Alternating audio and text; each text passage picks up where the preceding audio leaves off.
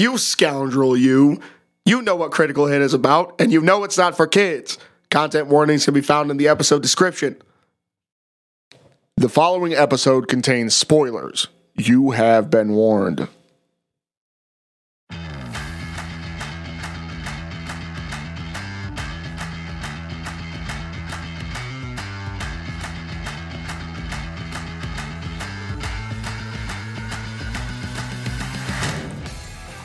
Hello, world, and welcome to another episode of KriticalHIT, a podcast where we drink beer and talk about everything. I am your host, Red King, and with me always is Crimson and Chrono Warden. Hello. Tonight we are talking about endings.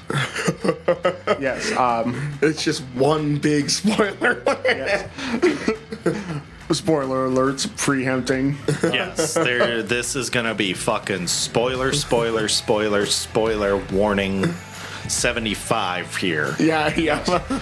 And we are drinking roots and trees and friends and things. It sounds like we're gr- drinking dirt. by Beer Tree Brew. Could it be symbolic of the future? Um, possibly. are you guys ready? Yes. we are ready. We are KriticalHIT. This is roots and trees and friends and things. Pow! Cheers, bros. Let's go. Cheers. Ba-boom. What do we got here? Hmm, that actually doesn't smell too bad. Holy crap. I think you're gonna like this one. Holy crap. That's just fruit juice, bro. That is. That's That very is wonderful. peach. Wonderful. I get the peach. This kicks the shit out of that fucking crappy pineapple creamsicle. yeah. You didn't like that one? Dude, how do you not remember that I didn't like that one? I gave it a, like a fucking four. Um, so this is better because it's supposed to be like tea. It's peach tea. It's better than Twisted for sure. Like, not to call out such a big brand. Yeah, that was. uh It's true though. He got a line, but he right. But it's yeah, No, it's good. It's better than Twisted, but not as good as Mike's Hard. Granted, that's a lemonade, I guess. no, not that a kicks tea. the living shit out of it. It's Anything commercial brewed, this kicks the living shit. because this thing that's like it really does. It tastes like brewed tea. Like it's real like refreshing when you drink Yeah. it. Got that thickness of. Yeah, uh, yeah. It's got that green tea, like that shit that just like coats your mucous membranes, helps you feel a little better. Dang it. That's good. That's a seven. Yeah, that's it's it's about a seven for me. Oh my gosh, really? Is this gonna be your third? It's a ten out of ten. All right. I'm, you know what? Listen, I'm here for it. Ten out of ten. that is really good. Like I could, I could drink that anytime. Like you give me the hottest. See, right. That's day. what I was gonna say. I would actually drink this on a hot summer day. Yeah, Yeah, if it's yeah. hot out, if it's cold out, it actually has a. It it, it hits. It hits good. I would not drink it warm, but if it was cold, Oh yeah, yeah. Always drink your beer cold. We are not um degenerates. Yeah, yeah, degenerates. will Yeah, go we're gonna with say degenerates. Uh, so let's talk about the roots and trees and friends and things. Yes, yes. Good job, beer tree. This is pretty Yeah, fucking yeah, good. this is a peach and green che- green tea fruited sour. Seven green cheek. point percent yeah, alcohol. ABV. Fairly high horsepower on this one. Yeah. Um, what? It's so good. You don't notice it.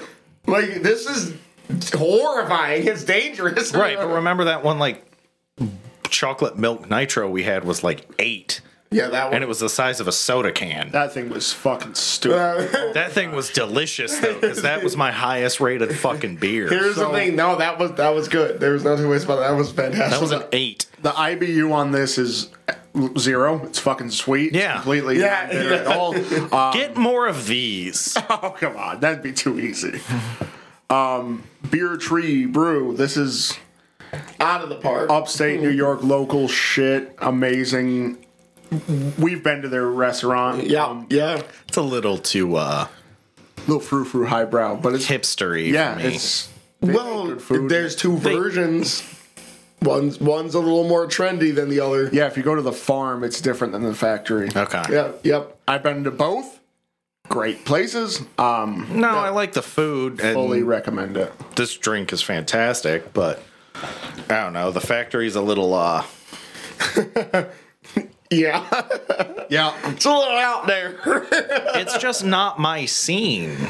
yeah, Guys who with twiddly mustaches that that's their whole personality. Yeah. I'm kidding. You guys should subscribe. Um, so let's. The best way to get out of a hole is to stop digging, right? So that's what I'm gonna do. Uh, we're gonna talk about the end. Well, sometimes you have to dig to fill in the hole, so Stop. Stop doing that. keep digging till we hit daylight. That's oh, like when mm, maybe Wait. that joke doesn't hold up. I- Isn't there a metal song that's like about dwarves digging a hole, and it's like Lord of the Rings technically or some shit? It's like I- I I, wouldn't- am a dwarf and I'm digging a hole, diggy diggy hole. dig-" Wow, that Yeah. sounds like a No, it, there's it's there. Sounds like a nursery rhyme. Look it up. It's a thing. It's Okay. a it's, it's a metal song. It's good. Okay. So before we begin, I was thinking I would Let's see where this ends. right, and it's exactly about thinking. Um, so we can't talk about um, D and D Rail for a while. Just waiting for this OGL fucking thing to calm down. Um, so instead, I'm trying to introduce a new segment. I'm, I'm cautiously cautiously excited. and I I was thinking about naming it uh like basically shower thoughts. It's just like and I came up with the perfect one. And I'm just gonna tell I'm gonna I'm gonna give this I'm gonna put this in the air and I'm gonna let you guys discuss it for just a, l- a little bit and then we'll get to our um we'll get to yeah, I see Chrono. He's like holding his forehead. He's so exacerbated How already. deep does the shower thoughts go? Because I just want to point out that it it wasn't even. I mean, it was an episode ago. You kind of you went you went to some interesting paths. yeah, it's gonna get it's gonna get interesting. Okay, here we go. Here's, here's one for you. If you fill a bubble bath with holy water, are the bubbles holy? Hmm. I've got one better, and here's what we're gonna go with. we're gonna do that. Um, this segment's called "From Red's Head." Um, All right, shoot. okay, so like, you know how in adult videos, like there's like always a pizza, a pizza delivery guy. oh my lord! I'm So not like, this. it'd be one of those things where you could do like a like a partnership with one of the like the raunchy. I think maybe I think maybe Domino's might be on it. They might try. it. Or they might, but you can't because here was the thought. It could be Uh, the, it could be the hut and the hub. No one out pizzas the hub. You can't do it because of the implications of the slang pizza. Oh, They'll never be able to do it. Oh. That was my thought. What the fuck is the slang for pizza? Okay. so- Holy shit! Isn't my uh Mr. Literal. holy shit! He doesn't get. Okay, so, Oh goodness gracious! right? this is a landmine. This is a landmine. is it a butthole? No, no, no, no, no, no. No, it- Um, so cheese pizza, the abbreviation is CP. There's also something that's illegal that is abbreviated with CP. Um, you're Ah. yeah, Yeah, so yeah, yeah. without getting too deep into it, um, like if they were, they couldn't like no one out pizzas the hub. They just can't do it. Yeah. given their, given given the the connotations for pizza and what they stand for and post as a- my. it just doesn't work. That was my thought, and it probably will never do this shit again. But maybe next time, take another look in Red's head. Uh, Oh my gosh! Why did That it have to, thousand yard stare from Chrono, like, oh my gosh, what did he do? Why did it have to be oh so juicily controversial? Like the intro, Yeah, that's what I'm a saying. new segment, and I just dumped all over. it. A lot of people are gonna be Two like, girls, one cupped that segment. yes, "Oh no!" oh, you know what? Enough, enough implications about This is Yes. horrible. Implications unpleasant. Right? Yes. oh my goodness. Welcome to KriticalHIT. so endings. Hopefully, this isn't the end. Uh, but It's like we'll so talk about- endings. we'll talk about other shit's endings because like right just as important as your entire plot up to that you can kind of wreck an entire story with ending it wrong Uh huh. No, guaranteed. there's Okay, see, there's been mediocre stories that wrap up the, everything so well that they become a great story. Mm-hmm. Endings are the most important fucking part of a story. It Yep. i'm Yep. gonna i can't even argue with that yeah I, I do agree because you know you can have the, the wildest, craziest like in between ever. Oh, okay, this is cool. You know the story's cool, the characters are cool, awesome. even if you start landing like dumb arcs and Yeah, yeah. You know, here's the thing: you can recover, or you could trash on the whole thing. Yep. So like. I do want. So before we get to do this, is going to be a bit of a weird sidebar, but I, I- this is something I wanted to mention because I feel like writing is a is a big thing here. So, uh, an example of bad writing that I do not think is going to end well. Have you watched that new Velma series? oh my gosh on HBO. I- yeah. So so here's the thing. It is exactly as bad as you would think it would be. Maybe worse because there's no context where it's good. So you know, you- Scooby Just the end you hear. Ree! Listen, no. As a matter of fact, if I remember correctly, I think they might have turned Scooby into a girl character. What? Not a dog, but a human girl. oh boy So so her nickname um so i'm gonna interrupt you because uh That's fucking terrible. Here's the thing: that series has a great ending. It's canceled? No, you know it's a prequel to uh, Scooby Doo, right?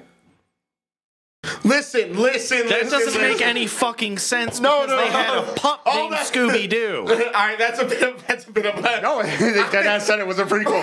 So, so Scooby Doo Fuck, Doo, fuck you. where are No, you? no, That shitty show got a good ending. You're a, you're a dick for that. yeah, Listen, and they so- just calm down. Whatever bullshit happened, they just calm down. so um so I'm gonna give an example. I'm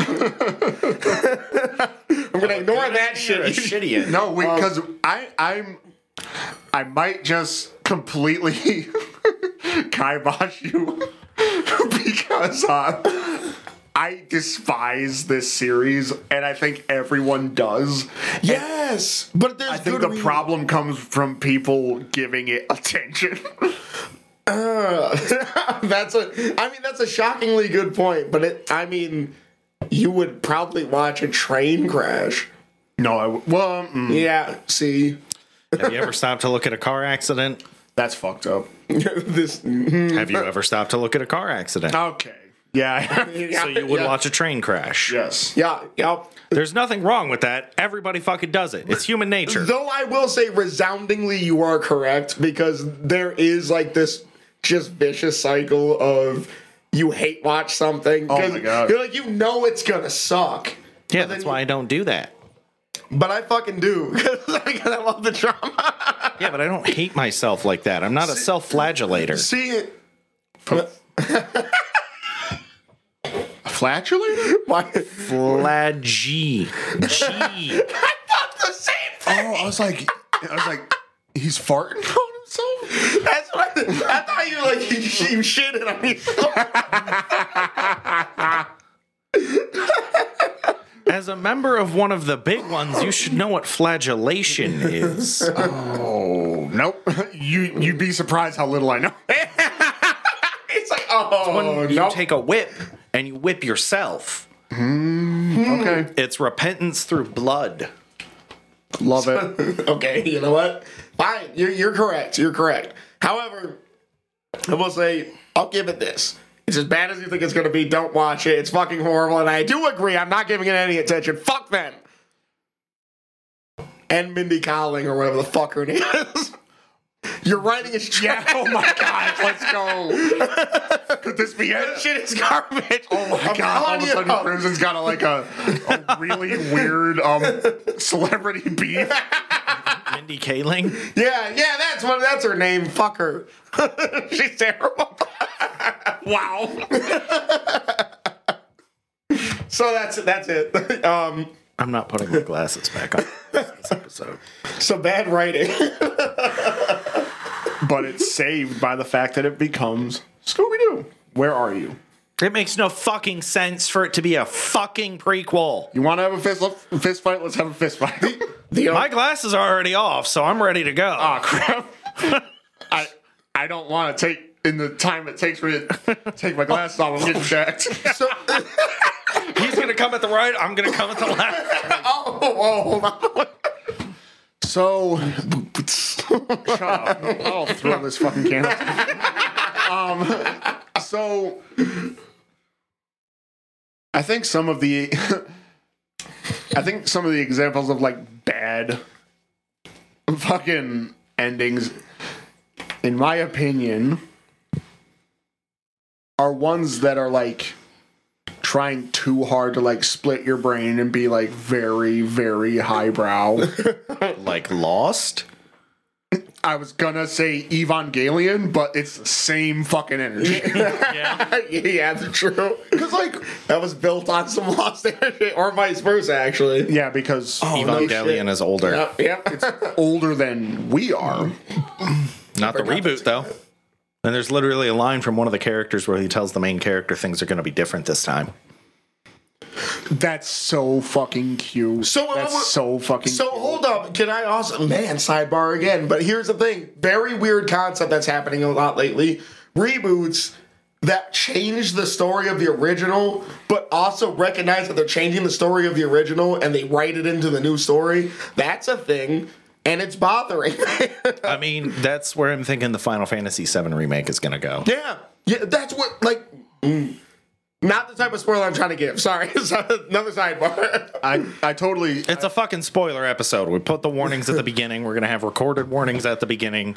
If they're listening at this point and anything gets spoiled, fuck them. True. True. You know what? I, I, I like that energy. We put trigger warnings on shit. If you go beyond that and get triggered, that's not our fault. Yeah, you know what? That's fair, but it's a th- like it's weird. It's a thing, and that like they're conscious of it, and it's like I guess it's kind of smart though, because especially if you're rebooting something that is amazing to begin with, and like say what you Evangelion is just fucking weird, though. it is weird.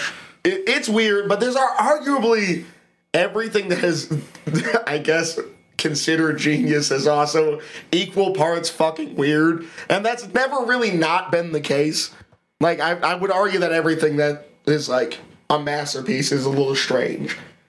Genius and madness are two sides of the same coin. Yeah, yeah. I So maybe. so now I'm now I'm not. There's some shit that's weird in there that I am not. We're I'm not going like Eli Roth weird with the Green Inferno and all his Yeah. kind of weird shit. Yeah. Ooh, I appreciate you right now. I'm glad you remembered that. Yeah, I'm gonna have callbacks. That was, that I was just appreciate bad. Because see, there's the thing where it's like there should be a little bit of strangeness in a good story. Mystery is important to a story. Yeah, yeah. But you know what that is? That kind of goes back into what I was saying. I think this is why it's a good idea, kind of a good idea to like recognize that you're changing things and like not try to just retell the same thing. Because if it was good already, like you're not it's not gonna lightning's not gonna strike twice. You know what I'm saying? No matter yeah, what yeah, yeah. no matter what you do, there's always gonna be a comparison, and it's usually gonna be favoring the negative.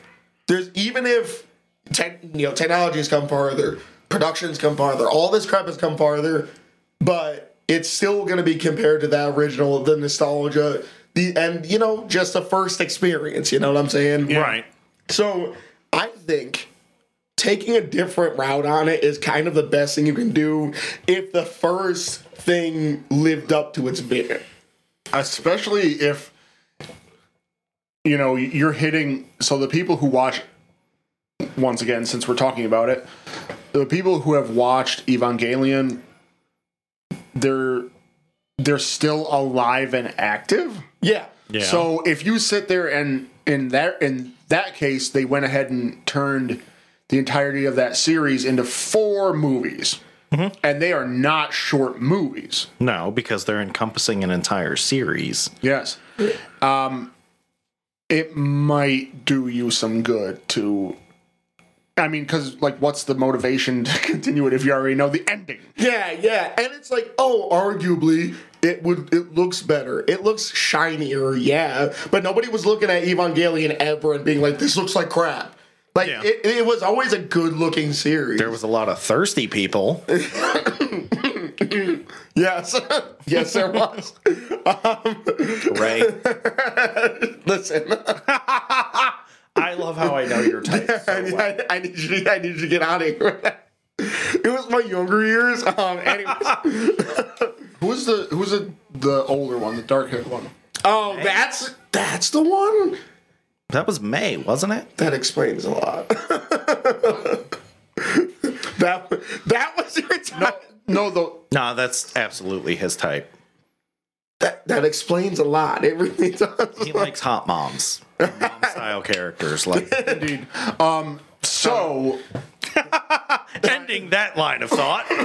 did we do any thirsty shit last episode? We didn't. no, there was we were nothing- talking about death. Yeah, there was nothing to thirst over. Yeah, so I- we have a quota to meet, and I almost feel like we did it. Congratulations, boys. Well, we have to make up for last week, so we need another one. Yeah, yeah, this is true. This is going to be an easy objective to obtain.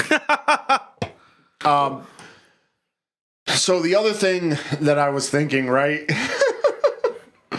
is um, the theming of endings. So my pet peeve for endings are the ones that hey there. tune in every week to hear my kids. I'm aware of it. yeah, it's there. I can't. I can't get it to stop. Um, so the the rough ending for me is ones that um, raise more questions than they answer, especially if they're not planning to continue on it. Yeah, Like, I feel like the so things, Okay, okay, okay. The ending of Cowboy Bebop. that is different. So interpretation, leaving it up for interpretation is fine. Um, I'm go- I was gonna cite uh, the ending of The Sopranos. Fuck that ending. Oh come on though. I hate uh, that uh, ending. no. it was rough. It was rough. I'm not gonna lie, it was rough. But it was a situation where it's the climax of the series.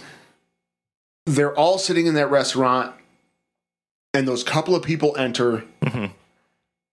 and then that that cut to black. I don't think that it's a situation where it just it raised more questions, but I think leaving it up for interpretation, maybe the chaotic side of that concept is perfectly epitomized in that fucking ending. Ah. So here's the Like, thing. did they come in there and fucking shoot it up? Is there nobody fucking left? Um, did- As far as what I'm, I believe I've read this somewhere. The creator was like, "No, Tony just gets shot in that ending, and then that's it." yeah, did, did they come and clip them because they have a sequel? They have a sequel Yeah. to that series, Um, Which I- I'm I- not sure if it did really well. no, it didn't. I do remember hearing about that. And it, it, I mean, no. Like, I, I'm gonna keep it a buck. Yeah, it might not have been like the most Now, satisfying. does uh, James Gandolfini's son? They made a prequel to that series as Never well, watched it. and Gandolfini's son plays Tony Soprano. Yeah, yeah. Oh wait, that might be the one I was talking about. Cause I actually, hmm, that's because I do remember that. I But do- you know what that ending is better than? Fucking Game of Thrones is a piece of shit. So here's the thing. I, actually, so two things. I'm gonna give two things. Can I? Because I'm gonna kind of back and forth here. Run, I, run. I have something to add to yours as well, Chrono. But here's the problem that I have with the Sopranos ending. It's not a conceptual problem as much as it is a payoff for investment. So here's the thing. I agree. So if if you are a person who sits through a long running series, and you know if there's there was quality ups and downs, even though it was pretty consistent, there was quality ups and downs that a viewer theoretically has stuck through this series. Well, right, because it was what? Eight to ten episodes a season. Yeah. All at least hour long episodes. Yes. Over like seven or eight years, I think, because they had to take a break because somebody got injured in the middle or something. Yeah, yeah, and this was like this was an HBO series, man. So Like, right, I mean, think about eight years. That's a quarter roughly of all of our lives. It's a little m- more than that at the moment, but Yeah. Right, right. this year it will be a quarter for you. Yeah. Like like think about that. You invested that amount of time. And that's why I think the ending is so important. Because you are essentially taking, you know, hundreds of thousands, millions of viewers' time and putting it all into this finale that has to be equal parts conceptual and just satisfactory. Because when you see this ending, you want to be like, man, that was my series right Right, there. right. Because it's, it's it's already gonna be a mixed feeling because like you you've invested so much time and you know you've watched it with friends and family and stuff like that. So it's kind of be kind of like a weird roller coaster when you get to the end anyway, and you're gonna it's gonna be hard to take in the first place. But just a cut to black, it like it's it doesn't fulfill the satisfying media part of that ending. You know what would have been better if they were to do the cut to black if there was a single gunshot. Yeah, because that that right there, it's a finality, and you know what? That's it. Boom. Because, like, yes, that would raise some questions like who did they shoot, who was shooting, but just one single gunshot, as I think would have added so much. as a fine as a fine trade off. Before the little fucking extra bit at the end, Red Dead Redemption One. Oh, fucking gosh. that was fucking amazing. That, That was good, yeah. And it's like, I I'm not even gonna lie. I think I cried on that one. dude, So did I. For That's a good fucking ending. that's what I'm saying. But okay, so I actually, except for the fact that they kept teenage Jack's voice for when he's an adult, that was my only problem really with the post game. Because going and killing that FBI agent was fucking satisfying. Mm-hmm. Well, that Pinkerton piece of shit. it, uh, here's what I'm gonna say. Yes, it Because I had the automatic handgun, and as soon as it went into bullet time, I lit up from his groin to his face. and cool like it feels good but i'm gonna argue that that dev- like going for the satisfactory moment devalued the initial ending Not really. i believe it did because when it comes to because this is to me because this is a big thing for me and you'll see this going forward the proper use of drama and tragedy like that would have just been like cool if you could just pick it up after and you could go right back into the open world it is a video game but if that was the ending that's just it last man standing you take some guys with you and then he drops them. Yeah, it's like tragic, but that also is just kind of like the way of the cowboy, which that was kind of the thing. Yeah. That was the whole like concept behind all Red Dead games is that it was like the harsh reality of being an outlaw. And it's like that was just kind of what it was. And it was so like it was perfect. it was like that to me was perfect. It was perfectly tragic. It the whole lead up to it was fucking heavy too. Yeah. they were all under attack. You know, Marston was like, he was trying to basically just be the guy, and he was like, you know, no, everybody stay inside. And then his son joined the fight, No, and oh wait, no, it's Uncle.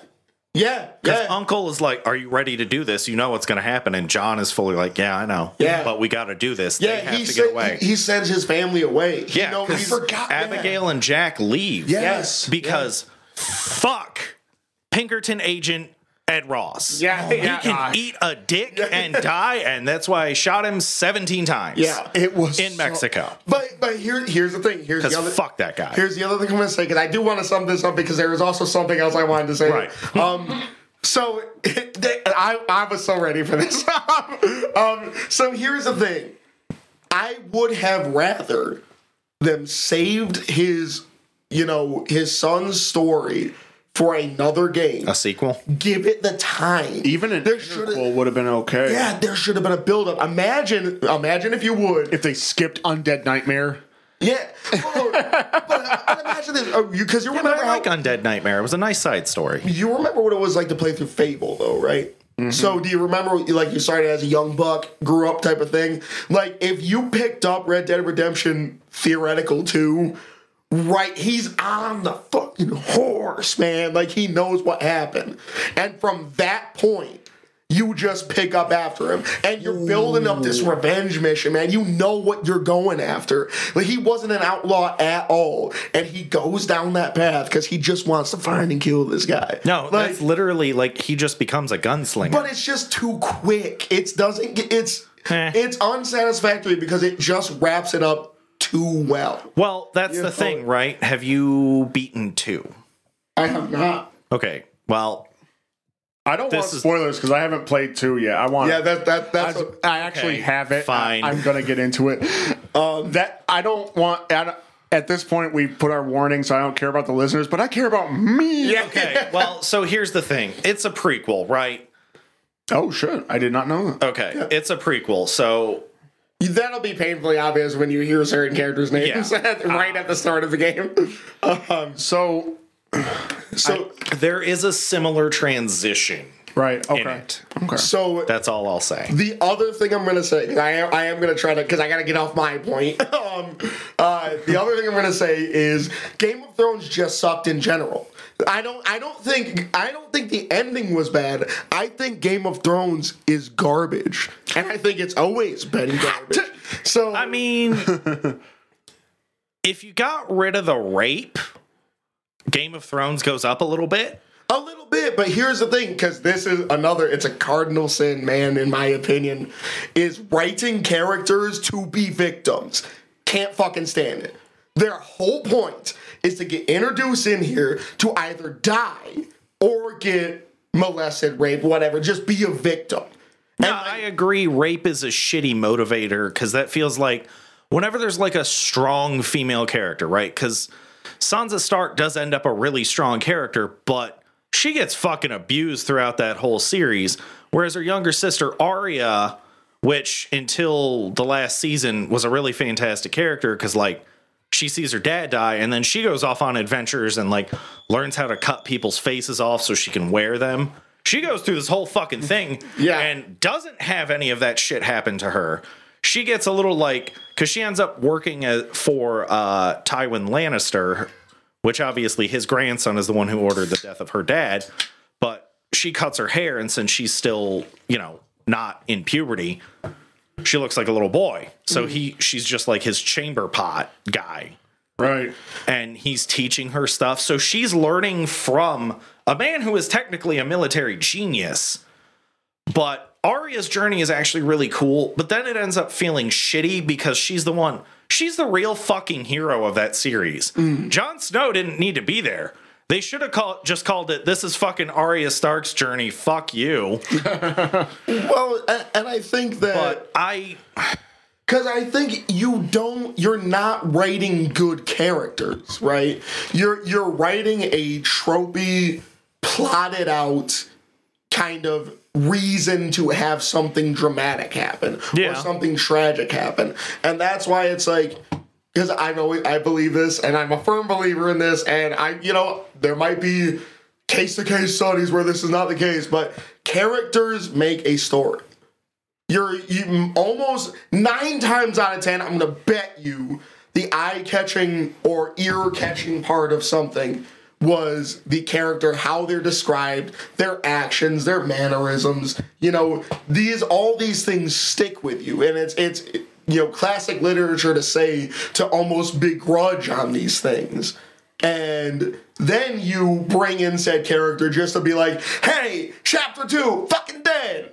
Like, oh, cool, they did like did, did, this. Ah, really The good- Walking Dead is Yeah, famous for yeah, that shit. Yeah. Oh my God. I'm like, and it's like, because straight up, you'll not only is it just kind of, in my opinion, shitty writing, but you're gonna lose fans and readers, watchers, whatever it might be, because there's this character that you've stuck on and you've had in this thing for so long, and they were so like important with everything, and then everybody just generally loved them, and then you have, I'm gonna be straight with it, Negan, little fucking, oh, I hate that guy, because like When he killed uh, Glenn and yeah, Abraham. yeah. And Pee Pants said, shut the fuck up. I hate Negan. Now, here's the thing. I- You're supposed to. Well, so, here's my thing, right? I actually think I like the governor more as a villain than Negan, but the governor wound up fucking stupid too. Mm-hmm. Because here's my thing, right? They made a fucking deal. Rick is like, our people will stay south of the river, your people stay north. How cool would that show have been had it just switched between the two camps and then like Negan shows up and they just join forces and are like, look, we've had our disagreements in the past and we kind of trade with each other. We just meet at the river to do it. But now this fucker's trying to fuck up our shit. Let's kick his ass. yeah, yeah. That actually would have been really cool. And, and I think sometimes too, like the the outrageousness, and it's like it's already something that is kind of outrageous in the first place because you have to kind of obviously zombies. We it's not really the most threatening thing in the world, so you have to suspend a lot of reality in the first place. Right. And then I'm gonna sit here and believe that this borderline man child appeared in this Dang. fucking like Nah, that's a pretty good way to describe him. like really though, because like who would you would look at that guy at the minute he thought he was going to establish anything, and you probably would have shot his grill out. Yeah. No questions asked. He's like, no I've got my bat. I've got a gun. Yeah, that's what I'm saying. it doesn't matter. You, disappear. you know what I'm saying? They all had them. I would have shot him. No questions asked. Right. And then the fact that they don't even kill him in the comic Yep. Is so fucking stupid. Yeah, that's what I'm saying. And like this weird, like, because he was a shit guy. There was no two ways about it. And then this weird forgiveness that happens. Absolutely not. You bashed my. That's my comrade.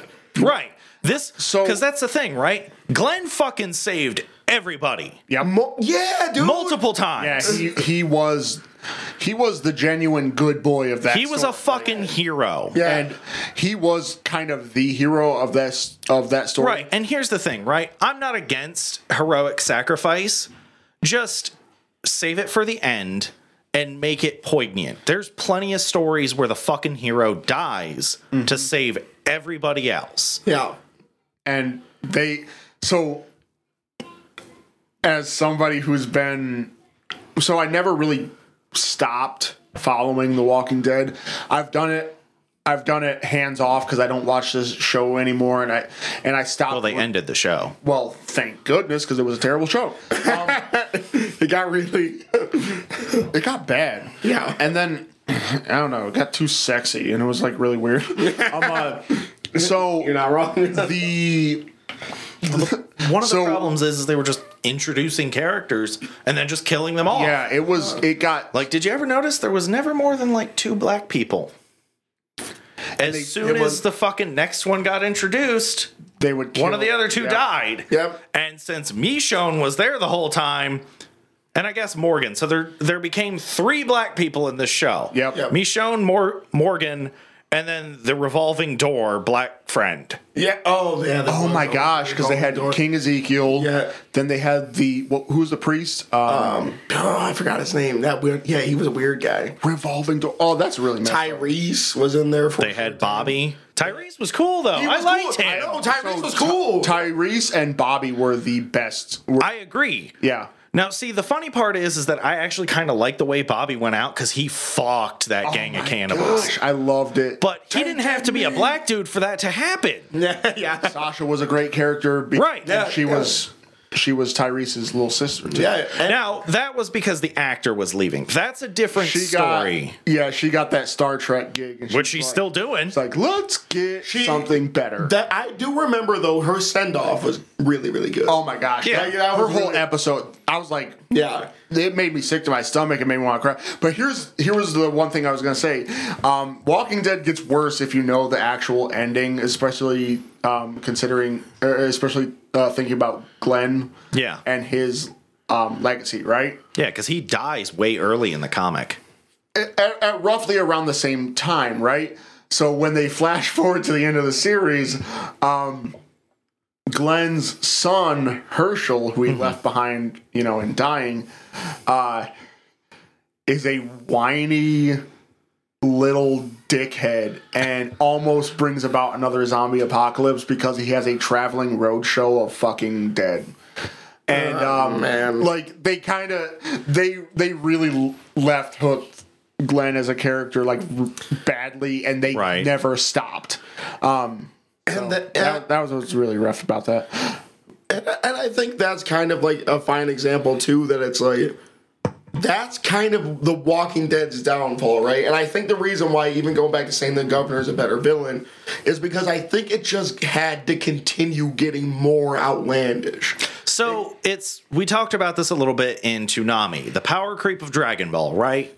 Yeah. The Walking Dead kind of has the same problem, which is why it's fucking stupid. Yeah, they gotta be stronger. They gotta. They, they, they gotta That's a weird thing to think about. Eh, it- it's weird. That's what it is, though. The governor was a big villain. Who's next? Negan, who is somehow bigger. Yeah, which like let's be honest, because think about what people take to as leaders. Negan would never be that. He Right, would 'cause never be thing, bigger right? than the governor. You go from Shane being the big villain and the debate between whether or not Rick's daughter is Shane's daughter, because Shane's a piece of fucking shit. Shane was Shane was garbage. then you have the governor who has made a functional society, Yes. but then he's somehow loses all fucking Mental faculties. intelligence and is like, these people, I have to get the woman that stole my eye. Why? yeah, that's a That's what pisses me off. Because basically, that's another thing, right? If an ending assassinates a character and a character death is an ending for a character, that is an ending to a story, his ending completely fucking just assassinates the fact that they set him up as, yeah, slightly sociopathic, but he wasn't unfair. yes. Like, if you could contribute, he was fine. And, like, literally, had they just. I get why they didn't turn Michonne over because she's a cool character and, like, it's fucking stupid. It's like, dude, you're alive, you lost an eye, you're still kind of able to somehow fucking shoot because you have no depth for fucking inception. but just fucking let it go. You have your territory, they have yours. I still think that would have been a better story because you could have talked about how, like, they still kind of meet and are like, oh, well, okay. Uneasy and stuff. Right. Yeah. We'll trade at the river so that way we're not violating each other's territory. We're not raiding your territory. You're not raiding ours. We can establish something here and still keep it going. Because I actually liked the prison story arc. That was a really good setup. Mm. yeah. ten, tense balance i think is always better than like because like let's be honest there was always kind of a grossness like and i'm gonna describe it as gross when negan showed up and it's like this because these guys have been dominating for all intents and purposes have been dominating everything coming their direction Right. Which makes no fucking sense. yeah and then it's like then negan comes in and somehow like this is just a straight violation of your sanctity and it's like there's just a grossness to Yeah, it it comes through and takes all your shit. Yeah. and, you know, beat like we'll beat somebody up. Yeah, or- all up in your house, and it's like, like, this might be a hot take. Oh boy. The same reason why I dislike The Walking Dead is the same reason why I dislike NTR. oh. The fuck is NTR? Oh, that's another. He's learning. Chrono's learning. Um, go ahead, you degenerates. Discuss it. um, this cuck stuff. Yeah, Yeah, that that's what it is. Long story short, it's uh, it's of the spicy variety, but it's always a guy getting completely fucked over. By another guy generally sleeping with the girl that he's either Oh. with or wanted to be with.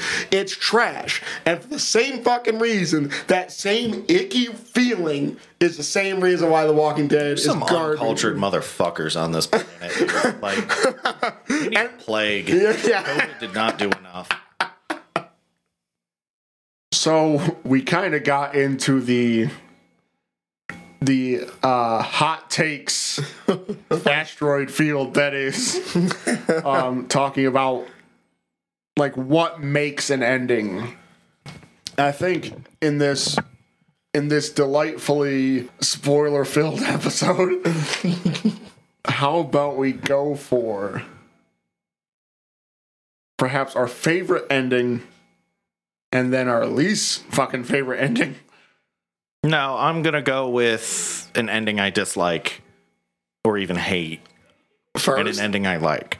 You're gonna do it in reverse because you have to be. The one's gonna make me angry, so talking about the other one's gonna bring me back up. Oh. That's actually pretty. That's a pretty smart idea. That's why you get bad news first. Hmm. okay, good point. Okay. All right, shoot. Oh, I'm starting. Okay. Yeah, yeah, why not? My bad ending. Knights of the Old Republic 2. because that was not a fucking ending.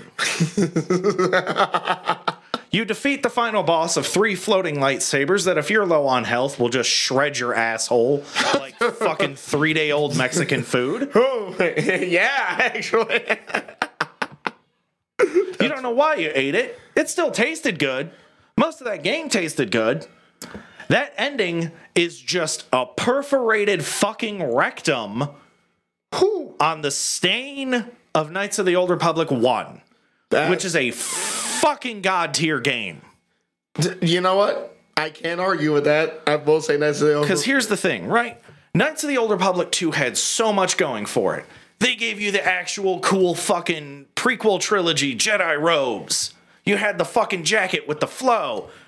And back in Yeah. those days, the fucking flowiness to those was fucking amazing. Because they didn't do that in games. Hair looked like a brick. It was fucking Lego hair.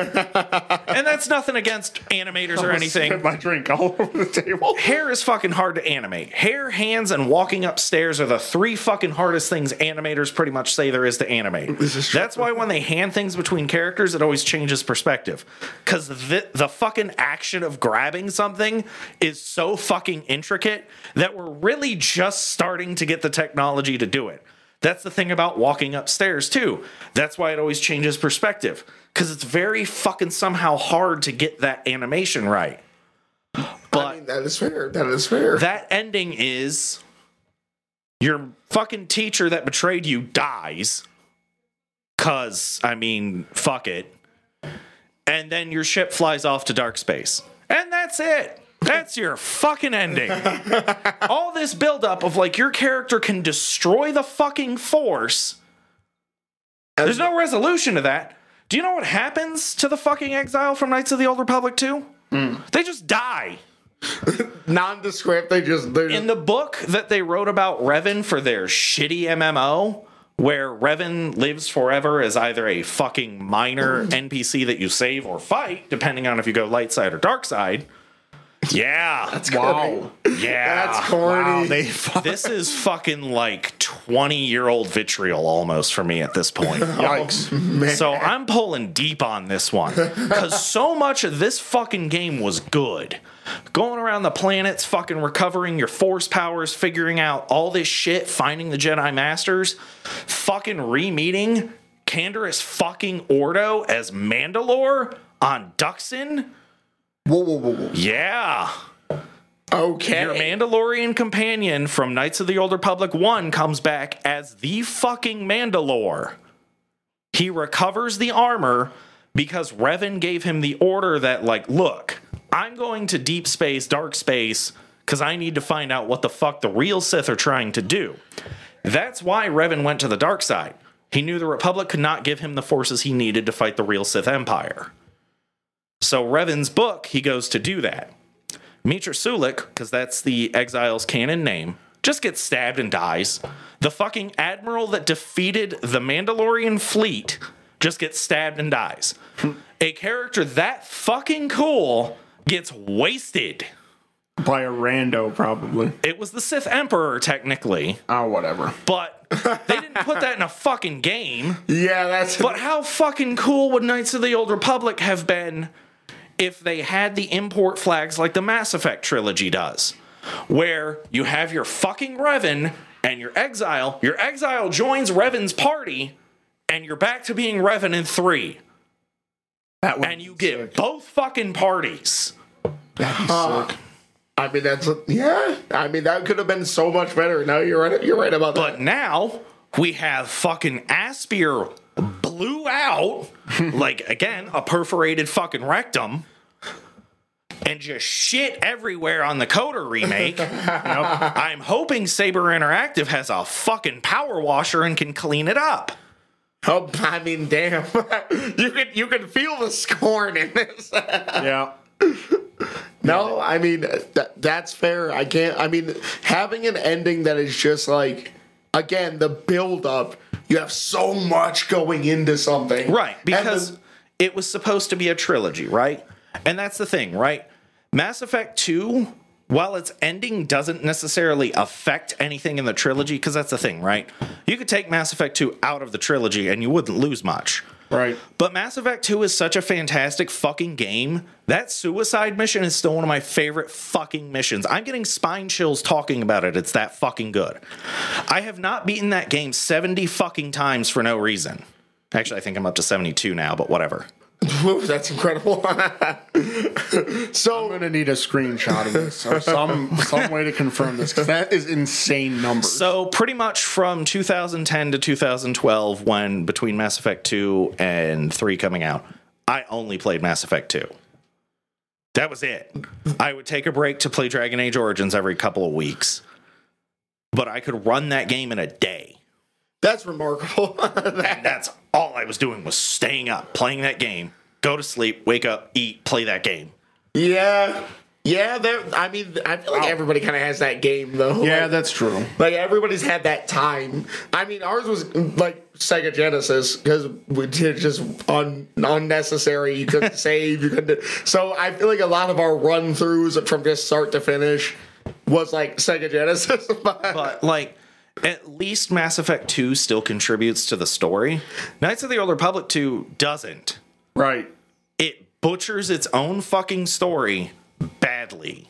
And then sets it up for possibly the ultimate bad end and Right. turns you it into an MMO. yeah, yeah. that- lose your one protagonist and then Revan goes into stasis for 300 years Yep. And then wakes up to be a non-player character or a mini boss. or a Not a boss, a mini boss. garbage. Because if you go dark side, you kill him. damn. that's garbage, dude. Okay, yeah, that's Yeah, that's bad. okay. I don't. Unceremonious. You treat Which the characters like shit. It's funny because it was like that's the sad part is is that the MMO actually tells some really good stories. Everything I've read is is that like it's a lot like Guild Wars in the sense that you can just play it single player. And all the stories they wrote unique stories for every fucking path. The problem is is that they just shit all over their own old lore. Cuz here's the thing, right? Revan and Bastila have a child. Ooh. Yeah Okay. that whole thing that Luke has to learn about, like, you know, the fact that you can't ignore the dark side, overcoming it is part of being a Jedi. That's what Right. Qui Gon learns. Luke learns it. They shit all over that in the fucking new trilogy, but we're not here to talk about that. I mean, we could because this is fucking endings. But Revan learns that, but before Bastila finds out she's pregnant, he's off in deep space Wow. but she names her child Varen, and he has no force abilities. You know what he does have, though? Charisma. That motherfucker becomes a senator, has his own child who is fucking super strong in the force. And that's the thing. When you get to uh, the Old Republic MMO, there's one that is not a Force user that is alive, and one that is a Force user that is alive. But basically, the Jedi Council and Revan come to an agreement. Revan's like, I won't teach this to these guys, even though I think I should. You don't fucking try and exile me again. Wow. So Revan is still a Jedi Knight because the canon ending for Knights of the Old Republic is the light side ending. Yeah, which I kind of thought was a better one, anyways. I agree. like, There is something about hearing the chant of "All Hail Lord Revan." yeah, yeah, that's The dark side ending in Knights of the Old Republic one is pretty good, I like the dark side ending. but I like the light side more. I would even argue that Knights of the Old Republic 1 has still done a light side, dark side ending the best. I would I would agree because here's the thing, right? The first infamous and the second infamous. But Those games. KOTOR one though, the thing about it is is that it's not an everybody dies ending, right? Yeah, you've had to kill half your fucking party, but you've got the fucking Mandalorian. Because Canderous will follow Revan anywhere. Yes. You have you can actually kill Bastila on the light side. Obviously that's not canon, but Right. But she sides with you on the dark side, so you kill Jolee Juhani, which is kind of sad because it feels like you should have been able to reconvert Juhani to the dark side. I think that would have been cooler. Yeah. But that's nitpicking a fantastic game because that's the thing, right? If we're going to criticize something, you have to get a little nitpicky. Yes. But even then, you could just be that's a fucking minor gripe. But you know the most fucked up thing you can do? You can have Zaalbar kill mission. And every time I do a dark side run, that's what I do. Why? Cause I'm a fucking evil dickbag if I'm going dark side. That is like one of the worst things that you could possibly. oh no, it's great. You force fucking persuade him to do it. He just kills her.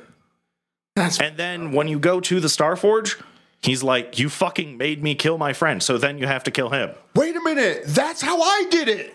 oh, Oh, no, I I'm for- remembering this now. I forgot. But that's the thing, right? Old RPGs, they don't really let you do this too much anymore. Yeah. The Fallout games, I don't know about four because I haven't played it, but those are Four probably is pretty good. yeah. I just haven't played it. That's all. so this this is my problem, right?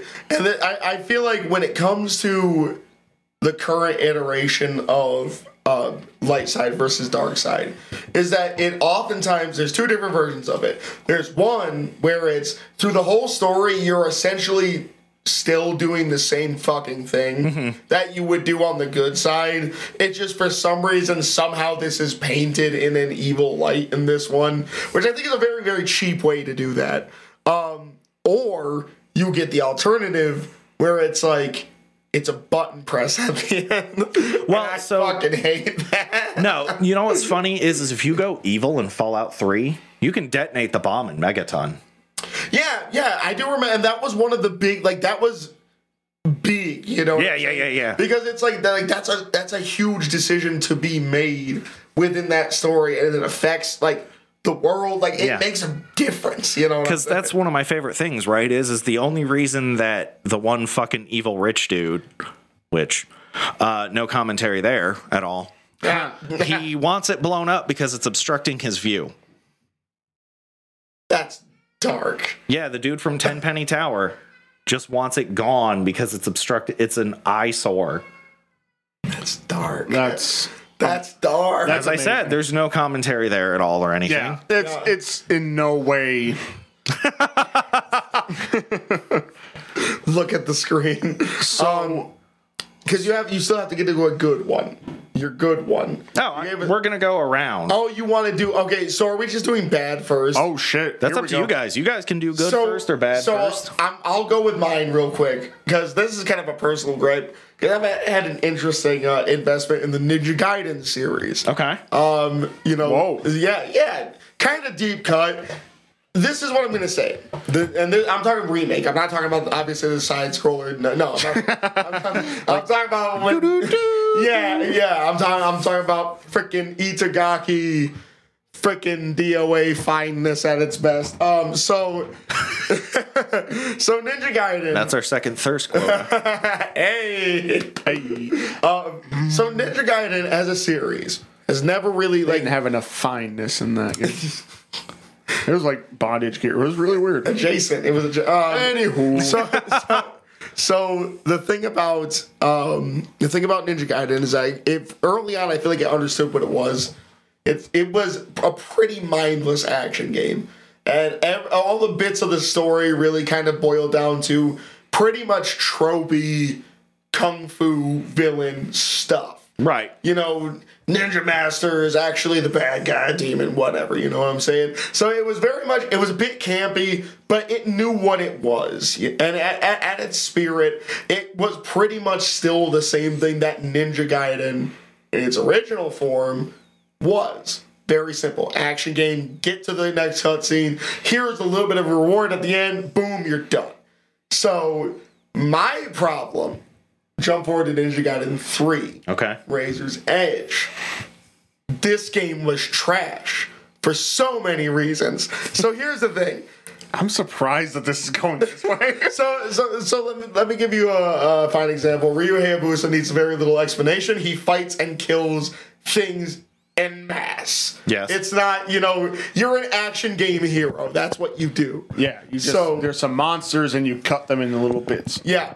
So. Yeah, he's a and, Japanese Witcher. And that's pretty much, and that's Yeah, okay, that's that's perfect. That's that's accurate description. But the funny thing is, he's always just killed demons. You know what I'm saying? That was kind of his thing. He just run through, kill mass demons. Obviously, he had a, he had a mission. He's trying to save people. Cool. He was undoubtedly a good guy. Right, right. All the time. So. Now you get into the Ninja Gaiden 3, and Ninja Gaiden 3 decided to take the route of trying to make him the dark anti-hero. Oh boy. So they decided to take it. One, you made it way too deep because this is not what Ninja Gaiden's about. It's not a commentary about fucking. Oh, is he actually a hero? he walks he- the razor's edge. yeah, fucking yeah. Edge, Edge Lord has Yeah. Edge Lord as trash. Now here's the thing.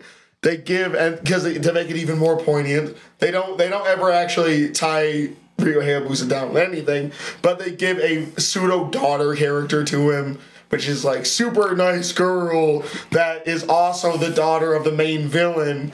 So he like becomes a, a pseudo good dad, which is fucking weird because even the dad wasn't necessarily a bad guy, if I remember What? correctly. He was pretty decent to his daughter in So most cases. the razor's edge of kidnapping someone's child. Yeah, so it was a bit weird. The context was a bit weird. um, I'm your dad now. what? so now they give, and to further drive home how evil he apparently is, um, they give him the cursed arm thing. I and it's that. like, and he's got to feed it with blood, or else it's gonna like take him over or some shit, turn him into a demon or some dumb Damn. shit. So now, now, mind you, he goes from they made the villain instead of demons.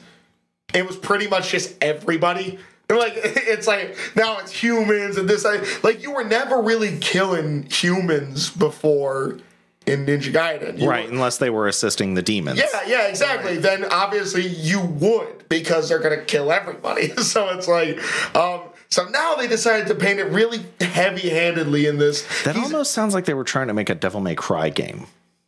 they kind of were, but here's the thing: Devil May Cry, aside from its one weird identity crisis in Devil May Cry Two, still kind of knew what it was. Right, right, right. Like, like Dante was a cornball, but he was like the coolest fucking cornball ever because He's he got a little bit of Leon Kennedy energy. He does. He does. He's got. Ah, that- well, ooh, That remake coming out. yeah, that remake Yeah. coming out. Yeah, I'm.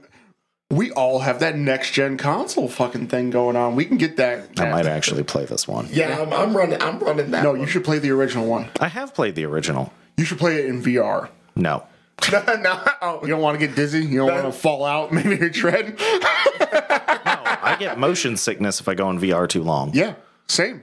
I'm not doing that. I've almost, I've almost knocked myself out. I've punched a wall, not in anger, but in just the fact that I didn't spatially know where I was. yeah, dang. yeah. That was a bad ending to that night. The one from Ow! the one from the dining room. to the- to Oh my the- gosh. Yeah. Oh, ooh. It's, it's all framing. I almost Yeah. fucked and broke my shit. Anyways, Um, to So the the problem that I have with it is that they- now kind of heavy-handedly switch your main like enemy to humans. To further hammer home the fact that like he's just a bloodthirsty monster. Is he actually a hero? So it's like, and then they have these cheesy things where you knock someone down and you slow walk up to them all brooding, which he's never fucking done this before. Right. But it's like knock this dude down, slow walk up to him, stab him gruesomely, like. Wow. Like, why did you go full edge lord in a game that, let's be real, never gave shit about it? And it's like you pass it over like as soon as Itagaki left, and then new Team Ninja happened. I guess they decided they needed to make a story out of it. Which gets a bit fucking weird because it's like you're kind of trying to sit there and convince me that this guy's a bad guy, and the only way to show him that he's not a bad guy is for him to like become a dad because that's wholesome. All right, you know what would have been better for that story if you just cut off the fucking demon arm and did what Biken does and just get like a fucking chain weapon in there. Yeah, but then, but then That would be But then the heavy, sick. Right? See, but then better game. But then the heavy-handed message is not is not conveyed at that point. Right, but they could fucking set it up where like he throws out his fucking chain arm and grapple shit with it. Like make a platforming ninja fucking game. That you well, ass cocks. Okay, okay, okay. I'm gonna argue, right? Because Bionic Commando came out around the same time. Right. They were trying to sell that one. Um, so, uh, Capcom's bigger than Tecmo. Yeah. and they could just steamroll your ass with Cease and lawsuits. desist or some shit. Like, um, Hold up. did you really turn Ryu Hayabusa into um? I forgot the fucking guy's name.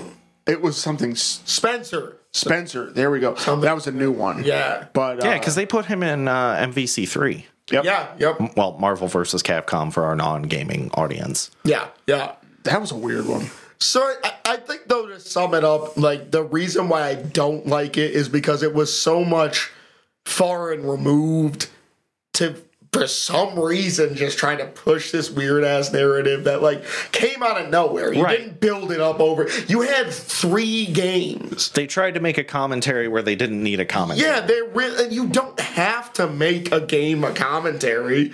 You can just make a game a game, and it's just as good, if not probably better. Right. You want to know? I was actually, I was surprised that you picked that, but I was like, yeah, he's picking games that had terrible endings, or he's picking like a plotline that has a terrible ending. Yeah, that makes sense. So that's you know that's my vote for my worst. Like it it, it took because I you know it's one of those games that was like the hard game that you know it was before like the Souls games and Yeah. everything.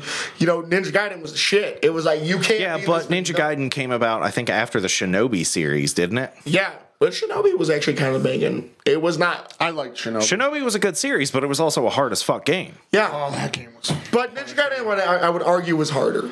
Well, yes, but literally No, one that led one to the other. That one boss battle where that he's he's got. Every time he would beat you, he'd go, "The crows will feed on your carcass." Yeah, yeah. From Shinobi, Yeah. pissed me off. Dude. I can't remember his name. He pissed me all the way off. no, so that's the funny part, right? Just quick aside. Don't you fucking hate those bosses where you before them is an unskippable cutscene? Yes, Oh man. Fucking Riku possessed Ansem. yes, Uh, dude. Fuck Kingdom Hearts. ev- every Speaking of bad endings, every cutscene in uh Dissidia, oh no, Crisis Core, excuse me, Crisis Core, Final Fantasy VII, the original for the PSP, they they remade it and they obviously made cutscenes skippable, but every cutscene was unskippable in the original Crisis Core. That was actually remember that was a pretty big thing Yeah. for Final Fantasy. Yeah. Yeah. they were they were like with that. we spent a lot of time making these. You're just gonna watch them. don't die, scrub. Don't die, fucking scrub.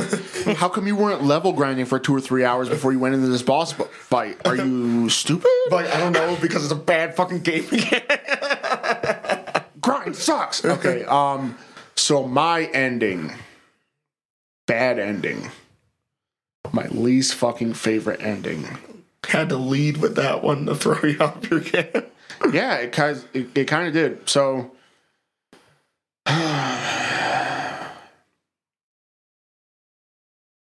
it might be hard to just Okay. So we're gonna go in the realm of anime. Okay. Okay, okay, I'm with it. So there is a series called X. Mm-hmm. Oh fuck! Really? This is the one you're talking about? Yes. okay, the deep cut. All right. Okay, let me see if I can remember. Let's see if I can remember the fucking name. So it's been actually like. Oh my fucking golly! it's been probably twenty years since I watched this fucking anime. Because we were fucking now, little. now here's the thing: it's it was its own series, mm-hmm.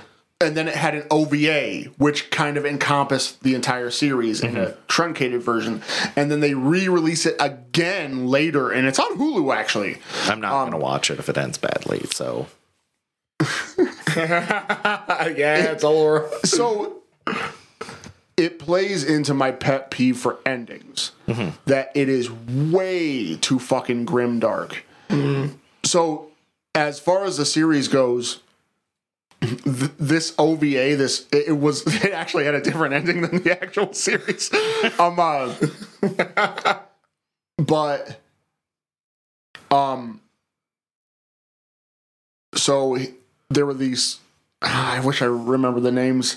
Golly, this sucks. But there were three trial. It was you know the three childhood friends trope. You know the older the older boy, the younger boy, and then the the girl. They both kind of had a thing for her. um yes, Drunk. the Book of Life, Yes. uh, fantastic movie with a great ending. Fair, fair. so the different like the main character he leaves for a number of years he comes back to his hometown. Um he's kind of thrown into this battle of fates for for the you know the fate of the world. He learns that he's a dragon. He meets um six other dragons. This is starting to sound familiar. like I might have watched this. they're the dragons of heaven. Yeah. and then there's the dragons of earth. They get in the you know they get in fight. They lose people. Um they're trying to basically stop an armageddon his childhood friend who i remember his name's fuma Oh, I do remember that one. Um, I remember the end. yo he's the he's the earth like the number one earth dragon and he like armageddon starts and basically every fucking character gets clean sweep by, by Fuma. and it's Yeah. bloody, it's gruesome. The end of the the end is this fight between oh my gosh, I wish I remember I fucking wish I remember the dude's name. Because this was bad voice acting. Yeah, yeah, yeah. oh, it's for kids. Okay. No. Uh, it, it was before it. It predated Four Kids, which was it- actually Yeah, worse. yeah. like there was no quality. like yeah. So yeah, like that was the end. So he cuts Fuma's fucking head off. Okay. and I, so like Armageddon is barely um averted, but he has got his uh the girl that he loves is dead. um, massive swaths of humanity have been erased. Right. Uh, all of his new the the heavenly dragons, all of them are dead. Uh, and he is he is sitting there bawling his eyes out holding the dead like the dismembered head of his best friend screaming fuma! Yeah, and like so it wasn't in and of itself a bad ending but to me i have a problem with endings that are very very very fucking dismal Right. Because there's no coming back from that. yeah, dude. Like, how is he gonna? Uh, he's done. Yeah, he's just gonna. There's no therapist. Yeah. There's probably no therapists left. Yeah. So He's just done. Yeah, because they had, you know, like it was one of those things where they weren't afraid of showing like a montage of just randos getting crushed by boulders. And, Right, like, right, right. Yeah. The the ground opening up and people are just dying in mass. So, um, Armageddon stopped in the way that there is obviously still humans left, Mm-hmm. but. To, the post game carnage report is fucking devastating. Yeah, yeah. like you're the, the the girl, the woman that you really love, gone. Um, all Your best friend dead. yeah, you you had to cut his head off. Yeah. To save the world.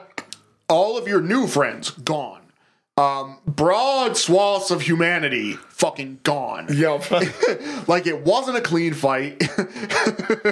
it did not end well, and and it literally the last scene of the movie was him screaming "Fuma!"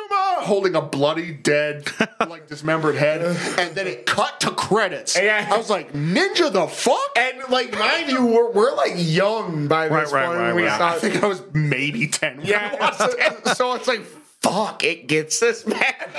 Like, oh my gosh, the world is garbage. like, and, and, and I think I would have to agree on that. That like, because it, in my opinion, it is worse storytelling to be overly grim dark about everything and to be overly sad about everything. Because and it, it's an interesting like no this might be controversial but but um it's interesting because you see that a lot in the more um eastern or the Dihan uh type of writing is that you see this it's just nothing good can happen to this character.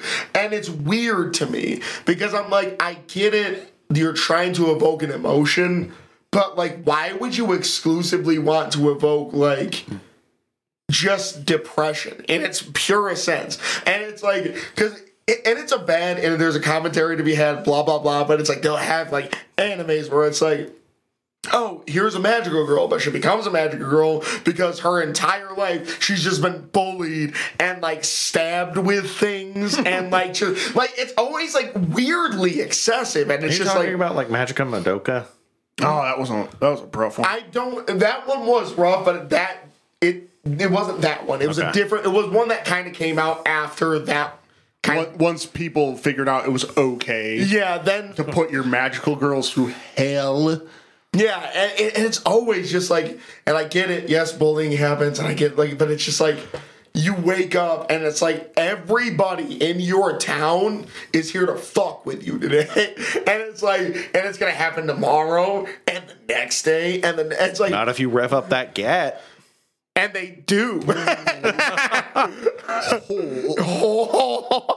um. So yeah, no, I agree. I just I don't think I don't think it's good writing to torture your characters. It's a little weird. Yeah.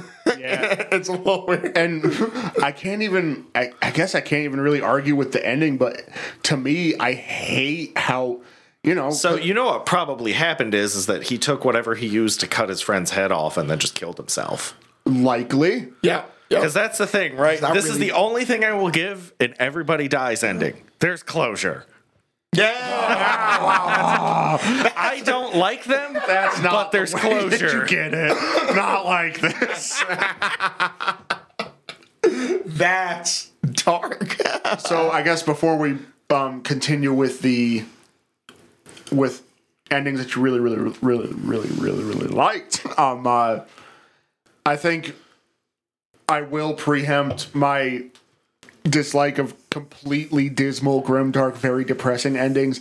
I also don't like excessively good endings. Mm, I could so like Resident Evil Five was one of those things, which was really weird. Oh, a really weird thing to bring up because like it's a real like weird, you know, Shift. you save Jill. Jill's okay, hundred percent. Yep. Uh, she was infected with the plagas. She, was had a mind supposed to be control device. She like it was crazy. Um, and she's okay. And Sheva's fake boyfriend was okay. And like you did a dual rocket launcher, and everyone flew away just happy as hell on a fucking uh, helicopter. That made me upset. Like when if it's too sweet and it's all like Right, because Leon comes away from four a little scarred. yeah, he was Yeah. Like he's seen some shit. Yes. Yeah, yeah. They they were stupid when they wrote the first when they wrote Resident Evil 4. They couldn't get. They were stupid and they made Leon a piece of crap and he was just like tropey and he was and he was just doofusy. He Yeah. was cheese as fuck. But they managed to bring they managed to bring out the fact that he was been through some shit and they they made him less stupid in 6. But 6 was just fucking, Fucking terrible. Yeah. Which is the problem. Because Leon's a fantastic character, but they put him in the shittiest Resident and, Evil. and it's weird because he was the best part of that dumpster fire. right. it was. Um, so the best. Well, this isn't my best, Okay, well, but it's a good ending. yes, yes. It's one I like. Because again, I'm trying to pick games that I know you guys are never going to play because they're somewhere so far back in obscurity that without a ROM, which I might or may not have, I also actually have the original disc for this one. But Wild Arms, the first one. Yep. Y'all have heard me talk about this fucking franchise a lot. Mm-hmm. I will fucking sing its praises until I fucking die. That's that's fair. That's fair. I can get behind it. So the big thing is is that to start out the story, your world is dying. Mm-hmm. Let's be frank about this. There was a fucking war a thousand years ago between elves and humans join forces to fight aliens that crash landed because their mother is a fucking planet eating parasite. Literally, she goes from planet to planet. It's a bit like Lavos from Chrono Trigger, right? okay. goes to a planet, fucking eats it, shits out babies. This is just mother goes planet to planet, and like the people she takes with her, which actually causes some friction in the villains, because the one villain finds out that, oh, we're not here to conquer this planet and make it our new home. I killed the last planet, and y'all just kind of are my bitch. I brought all of you demons, because that's what they call them, because that's their understanding. Right. I brought you all with me to help me fucking destroy this planet, and you all get to die to feed me. Okay. So it's kind of funny because you're fighting these guys, but they're having their own internal struggle, which is something I actually actually always enjoy. Because uh, Zeichfried is his name in the first one. That is the leader of them. There's him. There is Lady Harken, Belzac, and I can't remember the fucking uh, scientist asshole's name. Fuck that guy. but because he's the only one that's actually like evil. Because, yeah, they're like fucking trying to conquer your planet, but basically, the preempt is is that a thousand years ago, humans and elves got together. They made a weapon called the Guardian Blade because they're the idea is is that they're the demon's blood is mercury and their bodies are steel. It's very hard to cut them Well, they made a weapon that could do it, but it was so fucking strong that yes, it fucking cut mother the fuck up. She had to go into a cocoon for like a thousand years to heal. Um, a lot of the demons die. yeah. Like it's down to like four, three of them technically, because the one isn't actually a human that they capture and brainwash, which I will get to that part of the plot in a second. But this results in the world of Filgaia is slowly dying Okay. because of the Guardian Blade. It was so strong a fucking weapon. But essentially, there were seven kingdoms that each had a fragment of Mother, because the idea was keep her apart. So, over the course of the next thousand years, the demons end up hunting down these fragments. Um, and it comes down to there's only two kingdoms left Adelheid and Artica. And the opening scene is the fall of Artica, because that's where Mother's main body was. So essentially, the elves sealed themselves in a way in an alternate plane because they feel like, well, we fucked the planet, right? But there is actually one or two that still live on it because they become important in the post game. But so that opening, one of your characters is the sole survivor of that kingdom, and he's carrying that fucking trauma. I shouldn't say he's the sole survivor because Lady Harken is actually the other one. There were seven legendary soldiers in that kingdom of Artica, but they fall to the demons one by one. So it's Garrett Stampede, I think is his full name, is the only one left besides uh, Elmina, who was the sword. He they each had like a piece of armor or weaponry that they were called. Right. He was the Vambrace, which is what you would wear on your sword arm because it's basically a gauntlet. So he goes by Jack Van Burace. So he kind of took his title and made it his name. Okay. And Jack is just kind of an everyman name. Your other two characters are Cecilia Adelheid, the princess of the Adelheid kingdom, and then Rudy Roughnight. Yeah, the gun user Okay. Okay. who, as you end up finding out throughout the story, was a result of a project called the Holmcross Project, where, like a demon, he bleeds mercury and his body is very hard to fucking hurt. Oh wow. So they made him for the sole purpose of fighting the demons. That's why he can use the arms. That sounds kind of cool. It is. Yeah, that- But the thing is, is that Rudy is fucking top of the line hero. So he's a silent protagonist, right? Cecilia and Jack talk, and it's kind of got that thing where like Rudy will answer yes or no. Mm. But this dude, so his prologue, because you play through each of the three characters' prologues.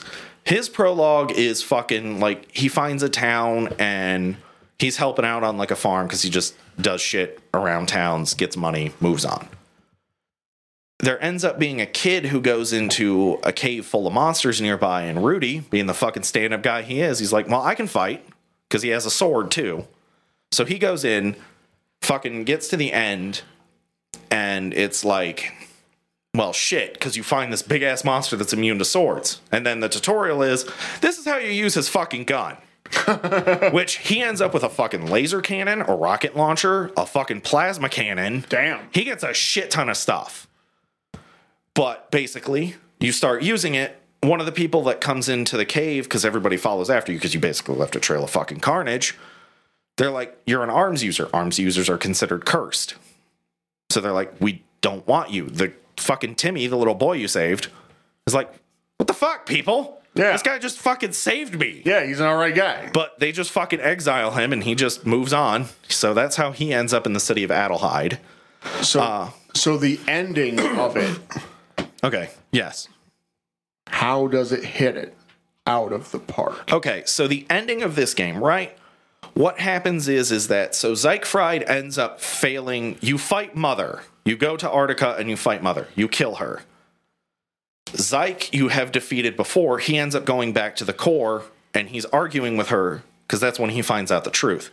She overtakes him and starts leading the demons again, but they start going more destructive than conquering. Because here's the thing, right? If you conquer something and you're trying to keep it, you're not going to destroy infrastructure. Right. But they start blowing up whole fucking towns and shit.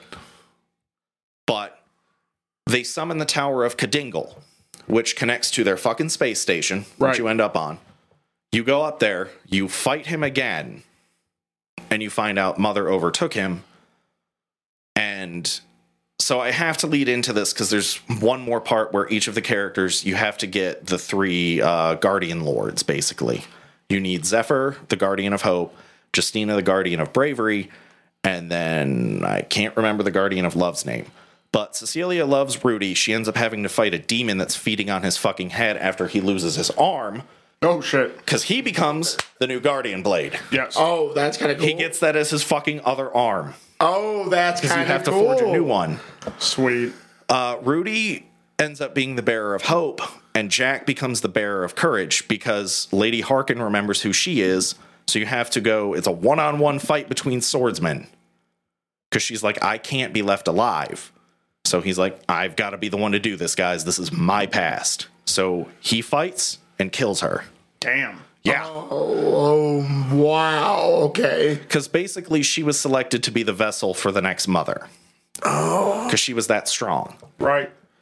So that's just, I mean, like, like, because that's, in my opinion, that's a really good build up. Oh, yeah. That's a really good. so much into that final battle. Yeah. Well, that's not the end. Yeah. but because I'll cover this in a side tangent because you can end up meeting the guardian of time and he can kind of fix the fucking time stream oh, but you have to free him from another boss Right. but so you go to the space station oh it's fucking poignantly sad and beautiful at the same time jack's story but you go up you fucking fight mother you kill her you're going back down in this weird like warp field that functions as the space elevator Zyke has recovered his fucking brain and has taken Mother's body and infused it in his own. That's your final boss. And the party is like told, you cannot fight in this fucking space. It will destroy everything. But you don't have a choice. He's like, this planet is going to be mine. So you fight in the space, right? Whole thing goes boom. You think your party's dead. Lo and behold, they're in their fucking airship. Oh, dude, what? Yeah. you meet up with Elf Girl because she's been able to grow plants, which for a lot of areas of the world is hard. But she starts helping the planet recover because she teams up with the scientist who helps improve Rudy's arms, Emma. Uh, Zed, the only demon you leave alive, because he ends up like in a town that only one survivor of, and it's a blind girl. He ends up living, and in the remake, he can actually become a party member That's cool. but you have to fight him because he thinks you're there to like fuck with Aurora, the blind girl, because he falls in love with her. Because she's the only person that's ever treated him with kindness. Because you can't see him. Because he's he looks like kind of a human. He he's another swordsman. Right. So the thing about Wild Arms Alter Code F is, is it kind of added a secondary version of everybody. Because Cecilia is your caster, Emma ends up your other caster. Uh, Calamity Jane Maxwell is your other arms user. That's a cool fucking name. yeah, Calamity Jane. that, that's cool. And then Zed becomes your other, named for Lord Zed, I really think, because he's such a goofy fucking Power Rangers villain. But he ends up such a good dude because he's like, because they destroy the statue in that town that was pr- keeping the barrier over it. It's one of the towns they wipe out. She's the only survivor. He stays there and is just killing monsters all the fucking time to keep her safe. Wow. That's amazing. Right. That. Wow. So it's like an ever evolving kind Yeah. of thing. The and it's- story just keeps fucking going and going and going. And I, and I think that's cool because like it's an interesting take on an ending because it's it's very easy to just be like hard cut, you know what I'm saying? like cut the credits, it's done. Right. As far as you know, this world is done. But I feel like it does a really good job at painting a picture of like there's still more, you know. so what I'm there's there's a thing called there's obviously Grimdark, right? Yes. But one of my favorite fucking endings is Noble Dark. Ah, yes. So literally, the ending of Wild Arms 1 is Noble Dark. You've defeated the villains. You've brought the elves back. You've at least talked to them. You've established a relationship. You can go back and visit them. One of them is still living on Filgaia, and she's working with you to grow plants, flowers, and just start like stopping the death of the planet. I mean, th- th- that sounds like it sounds like an amazing ending. Like, It is. I like it. I love the ending of every Wild Arms game. I'm, I'm about to get into that. Yeah, for some I would reason, highly Yeah, recommend because it. I'm going. I, I, I'm- I think I'm going. I think that's going to be my next RPG. Uh, like dive time. That's- The only one I have not played is 5, and it's one I want to play so fucking bad. what's it on? PS2. Oh no shit! Wild Arms hasn't made it onto any of the. Huh. Probably for the better. Yeah, maybe, maybe though. I mean, JRPGs have been making a comeback. I will argue that. Um, so I would say um, my favorite ending. So no surprise, we sort of talked about it earlier, but I'm gonna I'm gonna go a, a little bit into why, like from a storytelling element, it's my favorite ending.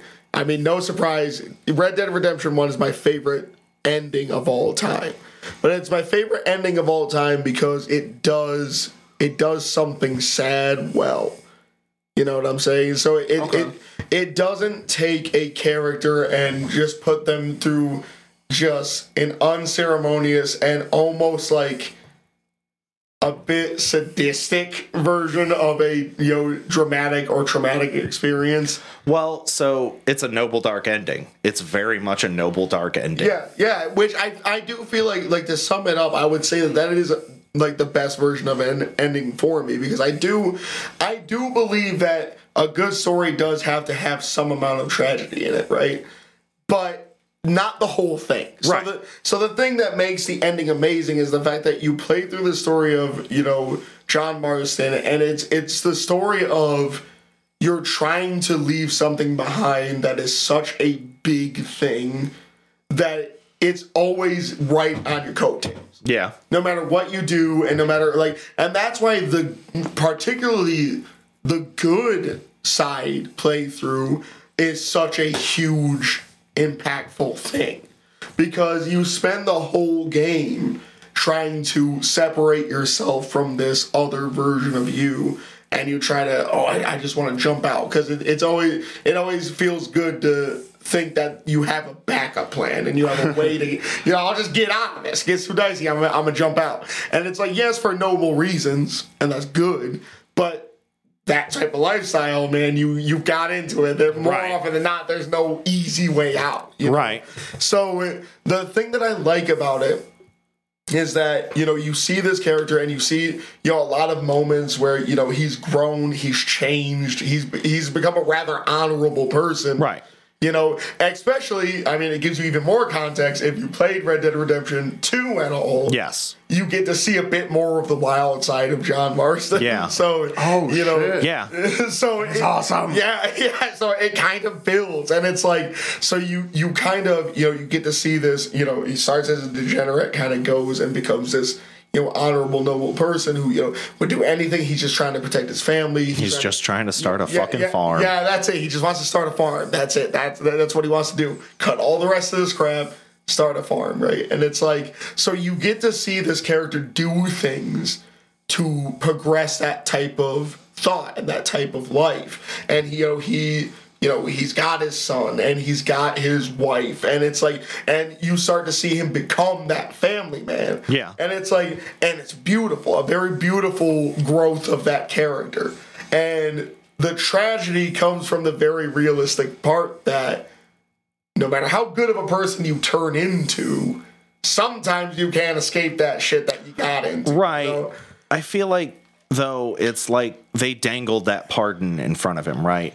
Yeah Because they were like, first of all, they kidnapped this man's family. so Then they're like, we need you to go kill the rest of your gang. Yeah. So there like it was there was tension, there was like stakes, there was like Yeah. there, was, there was everything that goes into a like just a well played out story in general. And this was one of those things where, you know, a great ending to a great story kind of thing. Yeah. You know, you never throughout playing, you know, Red Dead Redemption 1 did you think that John Marston is an unbelievable character or the things that he was doing was just it would never felt out of character. Right. Because he he being a good guy or a bad guy made sense because you know he is an outlaw. He has his way of being an outlaw. But then you know the story itself is pushing you more towards this kind of growth. And to have it end with you know a last stand and like not just the last stand where it's like He just wins out. yeah No, like, he knew he was going to die. yeah, and that's the thing, and he knew it, and like it was the most badass thing because you didn't go out there and like man. Get a gun down, like you get to get some of them, and like Yeah. that was like for me, that was the moment it broke me. Yeah, because when you do the Deadeye thing, and like the truth is, Deadeye in that game will bear will bail you out of so much bullshit. Yeah. when it triggers Deadeye for you. Yeah. and you're like, it's kind of crazy because the way that they build up to it, you know it's not going to help, but at the same time, you've been conditioned through the whole game to say, okay, this high just like right. and you're just like, oh, this is my moment, and Well, like because that's right. You get low health and you're like, Deadeye. Yeah. You'll fucking wipe out 20 guys. Yeah, No yeah. problem. Yep, and, and it. The way, they did such a good job. and they snap it away from you so quick because it's just it's not like how it gets out of that moment black screen gone gone and Yeah. then it cuts to him in his final moments like so you felt the impact of like because Ah, it now was- now here's here's the thing because this is it's another Eyes are getting hot. yeah, yeah. and this is game mechanics as a part of storytelling. So this is an interesting little tidbit that the developers of Red Dead Redemption said when it came to why John Marston can eat so many bullets before he dies. so you do die relatively quickly, but you have health, like in a video game. Well, yeah, And- they shoot you like 70 times. now, now what they said was they were shooting at him, but they never hit him. When you die, when you run out of health and you die, is the one time you got hit. So now think about that. Think about that in the context of this story now. So this guy went through all of this crap to an Indiana Jones level of like, Yeah. I'm getting out of this shit. Woo, woo, woo, woo. Can't touch me. And then this one moment, and it's like just and the amount that, like it's such a like Sparta moment because it's like all of these guys is what it took, and he still got them. Yeah, because you had you had a full on siege Yeah. Before Because they had Gatling guns, they brought cannons. yeah, and you were just running that game. Yeah. fuck you, come try me. Uh, and Yeah. like when he goes down, you think he's at the end of his rope. He can't like he's exhausted. Every single trick, he doesn't have advantage on on where he's like he's not in a fort. Yeah, He's yeah, at his house. yeah, His barn. yeah. and there's there's something about that because like you know even the way that you would think of your own house like i think of my house as the ultimate tactical advantage the reality is it's just a fucking house Yeah. you know somebody could come through and shoot through my windows and through my walls and Throw a Molotov cocktail yeah i'm in. i'm not invincible here and like it plays into a lot of it and like this is even before i had kids but like it's also you know like he watched his dad send him off and die. Yeah. yeah, Jack, yeah. yeah. Like And he uh, like uh, like it was every bit of it was so well like and it's kind of funny because right uh grand theft auto is like from rockstar is like so fucking gross and like nasty. And they had some nasty shit in red dead. Yeah. but like how can you how can you do both weird, right? you do weird, and it and it created such a weirdly likable character that it was like there was some just off the wall situations because we were playing grand theft auto 4 before we jumped into red dead Yeah. So you get relatable, you get like off the wall, you get like there was some, like charm and charisma. There was like So, like, you remember how in Grand Theft Auto, every fucking Grand Theft Auto, um, Theft Auto, oh, all of them, uh, the main character will sit there and be like, oh man, this shit is crazy, but still be doing it. yeah, Right. yeah, Like, Marston, he had a way, uh, like, even though because it is a video game, you have to do it. Yeah, like the way that he would he would get coaxed into it and then he'd be opposed to it and then afterwards he would he'd draw a pretty hard line afterwards yeah, like, yeah. I, I remember the one mission where they were implying that the dude was going with a sheep Yeah, yeah. he yelled at the guy he's like you got problems oh my gosh It was. It was. yeah Yeah. as far as that ending goes out yeah it's hard to And, and I will say that even though I personally feel like it, it could have stopped at the John Marston ending, and I would probably say that just that would have been, in my opinion, the better ending. I will say, as far as, you know, because we talked about earlier that not only does there have to be the conceptual, but there has to be the satisfactory right side of an ending. so I, I i get where you're coming from where it's like it would have been good to end it there and then give jack his own story Yeah. but how unsatisfying would it have been to wait 10 years to kill pinkerton agent edgar ross Yeah, it did take a mighty long time. So, in hindsight, it almost hits a little differently than it did back then. right um, I, I, I get where you're coming from And I and I will say, as far as just creating a satisfactory ending, something that you can sit there because there is a bit of an expectation you have to live up to when it comes to that, and it's a delicate, delicate balance. But I think that was a decent way to do it, all things considered. I agree. Um, you know, because you did got you, you you got your vengeance. And it did feel good because there's no two ways about it. Because after that, it was a fuck. It was tragic, and it was tragedy done right. I Yeah. love it. It's like if this was a tragic character, yes, but the tragedy is not what was the whole character. I right I fucking love that. no that's the beautiful thing about jack Van Burace And, uh, no, is he is the sole survivor. But just to get back to that aside real quick, because I mentioned it, So if you free the guardian of time, because that's one of the things, is basically there's a guardian for each force of nature. There's a guardian of snow, earth, water, whatever. The guardian lords are deceit, hope, love, and justice. Okay. I want to say it's Raftina, but I'm probably wrong.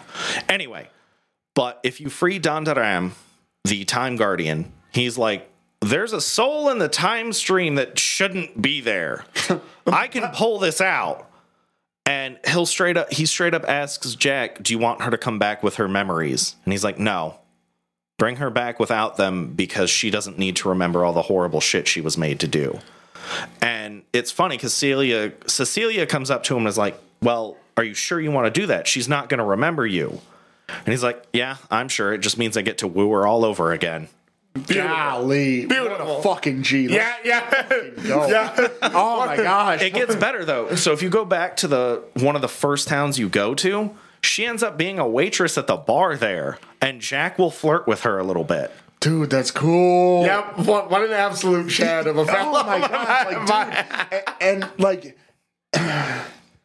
think about how awesome of a character ending that is. Yeah, yeah, and it's like, it, Ah, that's so awesome. yeah, not a not a cheesy. Oh, you know, fate brings them. But like, no, he's like, I'm just gonna go. I'm gonna try again. Yeah. Like- I'm gonna throw that. I'm gonna cast that line out the same fucking way. Yeah, yeah, yeah. Ah, I love it. That's awesome. I cannot recommend those games enough.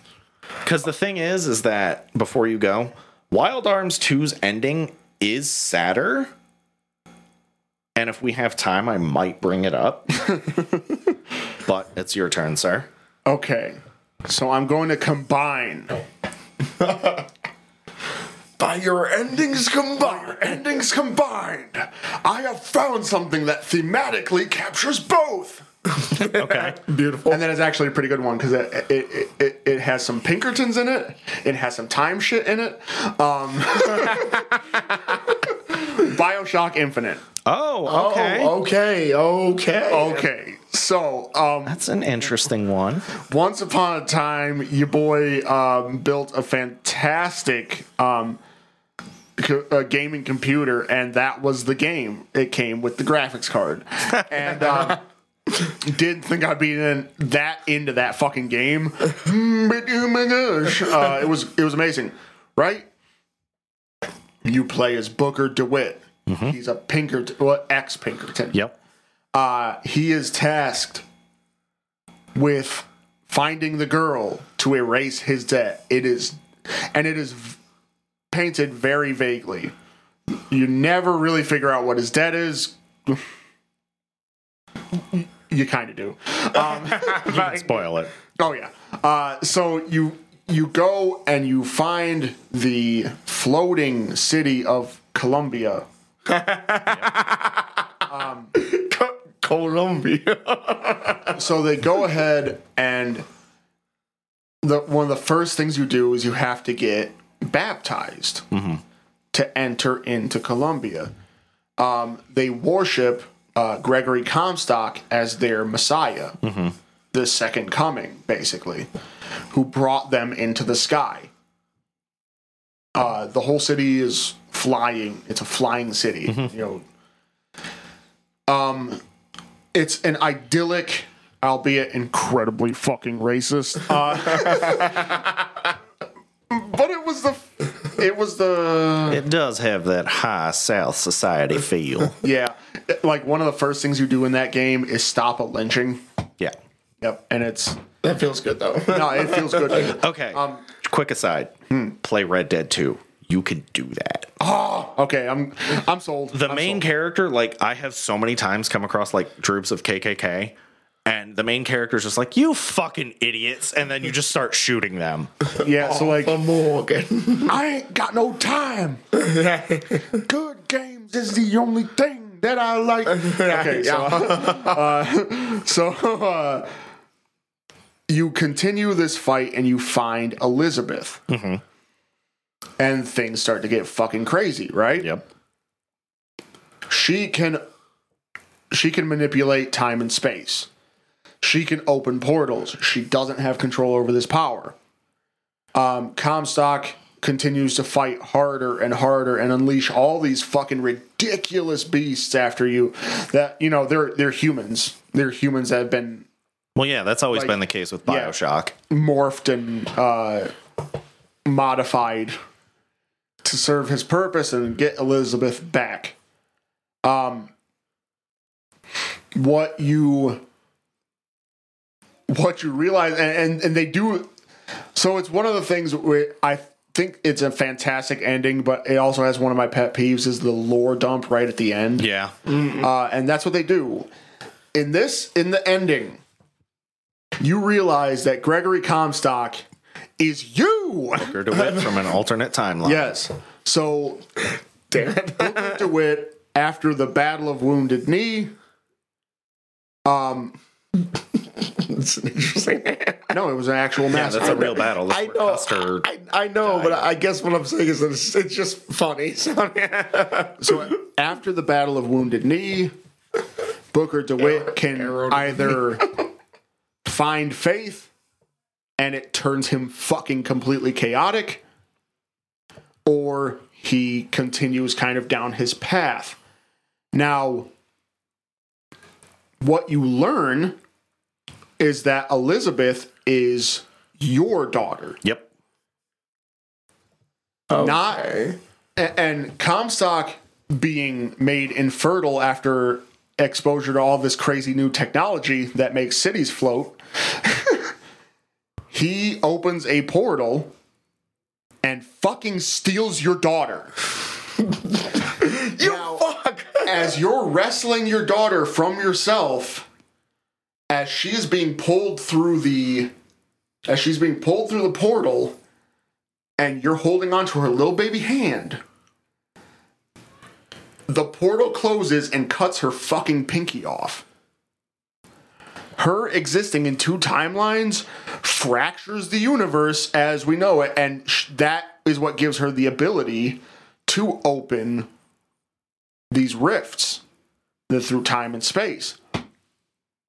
You realize that the only way to stop um, Comstock and his. Now you know that there are other universes, and that they will all that they all have their own Comstocks.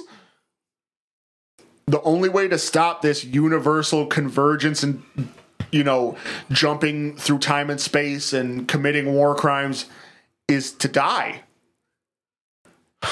And the ending is you ending up in kind of this crux of reality where all the there's like a thin margin where all of these realities meet up.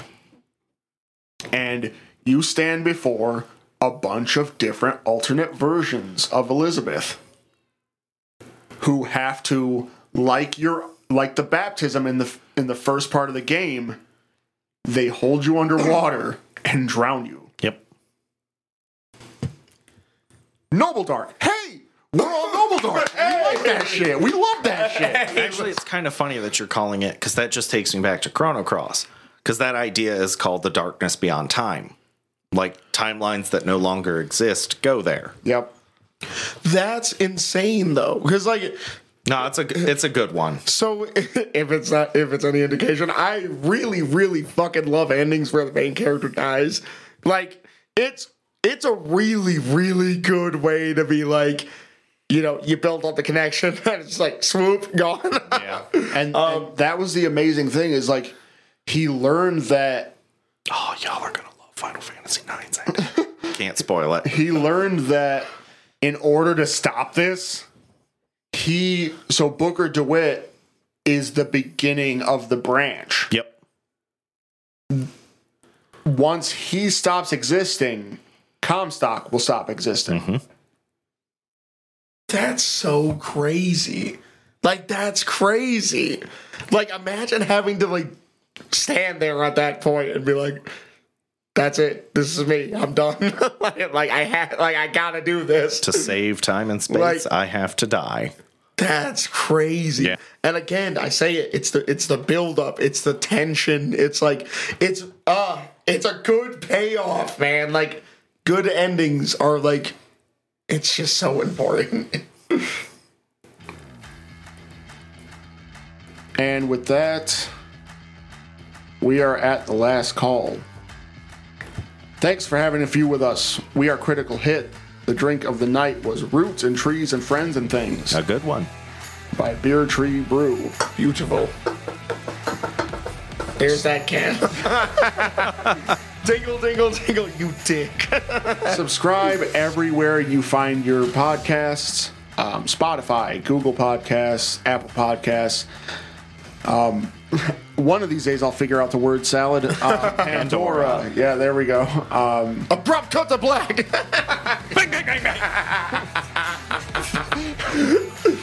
One for each of us. yes. We have episodes every Thursday. Um, till then, drink hard, play responsibly. The end. Good night. Good night, all.